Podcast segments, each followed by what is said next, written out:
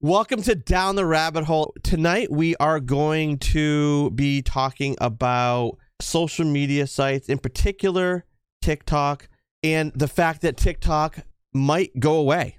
It might go away sometime soon. The U.S. government is working overtime to try to give themselves and the president power to ban TikTok off of all U.S. devices. The bill they are talking about does a lot more than that, but we will get into that. But before we get into any of that, TyFloRen, how are you doing? I am doing well, Morph. Thank you for having me tonight. And this is a very important topic for every single Twitch streamer out there, just because the majority of Twitch streamers rely on TikTok for discoverability. And what are your thoughts on Twitch streamers potentially relying too much on TikTok for discoverability?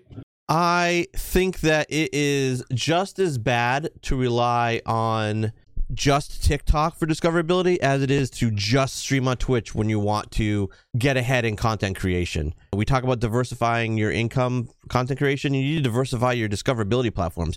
I think we've all been around long enough to know that no social media platform stays popular or stays around forever. Facebook used to be the absolute biggest thing in the world, and it's still pretty big, but it's not as big with certain circles, particularly circles of people that we work with in content creation. So relying solely on TikTok, I think, is a mistake. Right. And yeah, I full-heartedly agree with that. Putting your eggs in one basket. And the irony is, it started off with that of like, you can't just simply stream on Twitch or to rely simply on Twitch to grow as a content creator. That's where TikTok came into play. And now we're saying that you can't simply just rely on TikTok to help with discoverability. And before I forget too, I did want to reference the Reuters article addressing the potential ban of TikTok, not across all devices in the US, but specifically for government-owned devices. To quote the article, the US House of Foreign Affairs Committee voted on Wednesday along party lines to give the president the power to ban Chinese-owned TikTok in what would be the most far-reaching US restriction on any social media app. Lawmakers voted 24 to 16 to approve the measure to grant administration new powers to ban the ByteDance-owned app, which is used by over 100 million Americans, as well as other apps considered quote-unquote security risk. What are your thoughts on the fact that 100 million U.S. citizens use TikTok? That is incredible. I mean, I'm saying it's incredible, but, I remember how widely used Facebook was at one point, and still is, worldwide.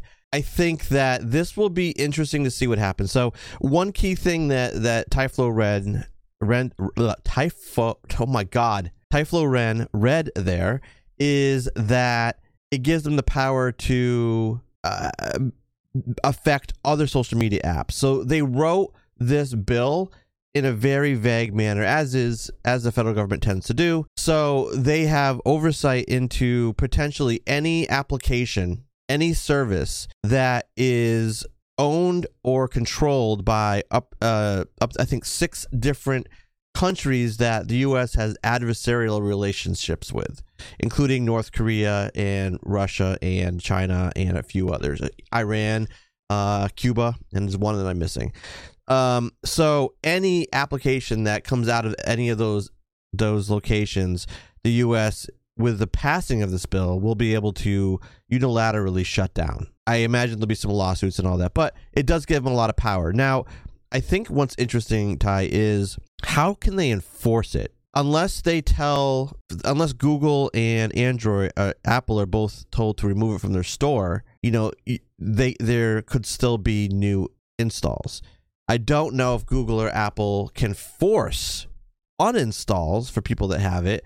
I don't know how the U.S. would block it from Wi-Fi or, mobile data providers if they're going to somehow block the URLs, but it'll be interesting to see how it's enforced. Right. And to add to your points, Morph, I really highly doubt that it's going to be enforced anytime soon. Like the article states, this is only specifically for government-owned devices, which I can find understandable. As for personal use devices, I wanted to ask you as well if you think there would have to be many bills or different, essentially red tape to cross around in order to even get that passed for personal devices. Well, it will be interesting, you know, not to get too deep into the politics of this. I think a lot of the red tape for the passage of this and the enforcement of this will come down to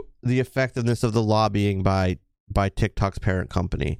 They can probably slow it down quite a bit. And I do know that they're actively trying to come to a negotiation with various organizations within the federal government to appease them, to have them not go down this path.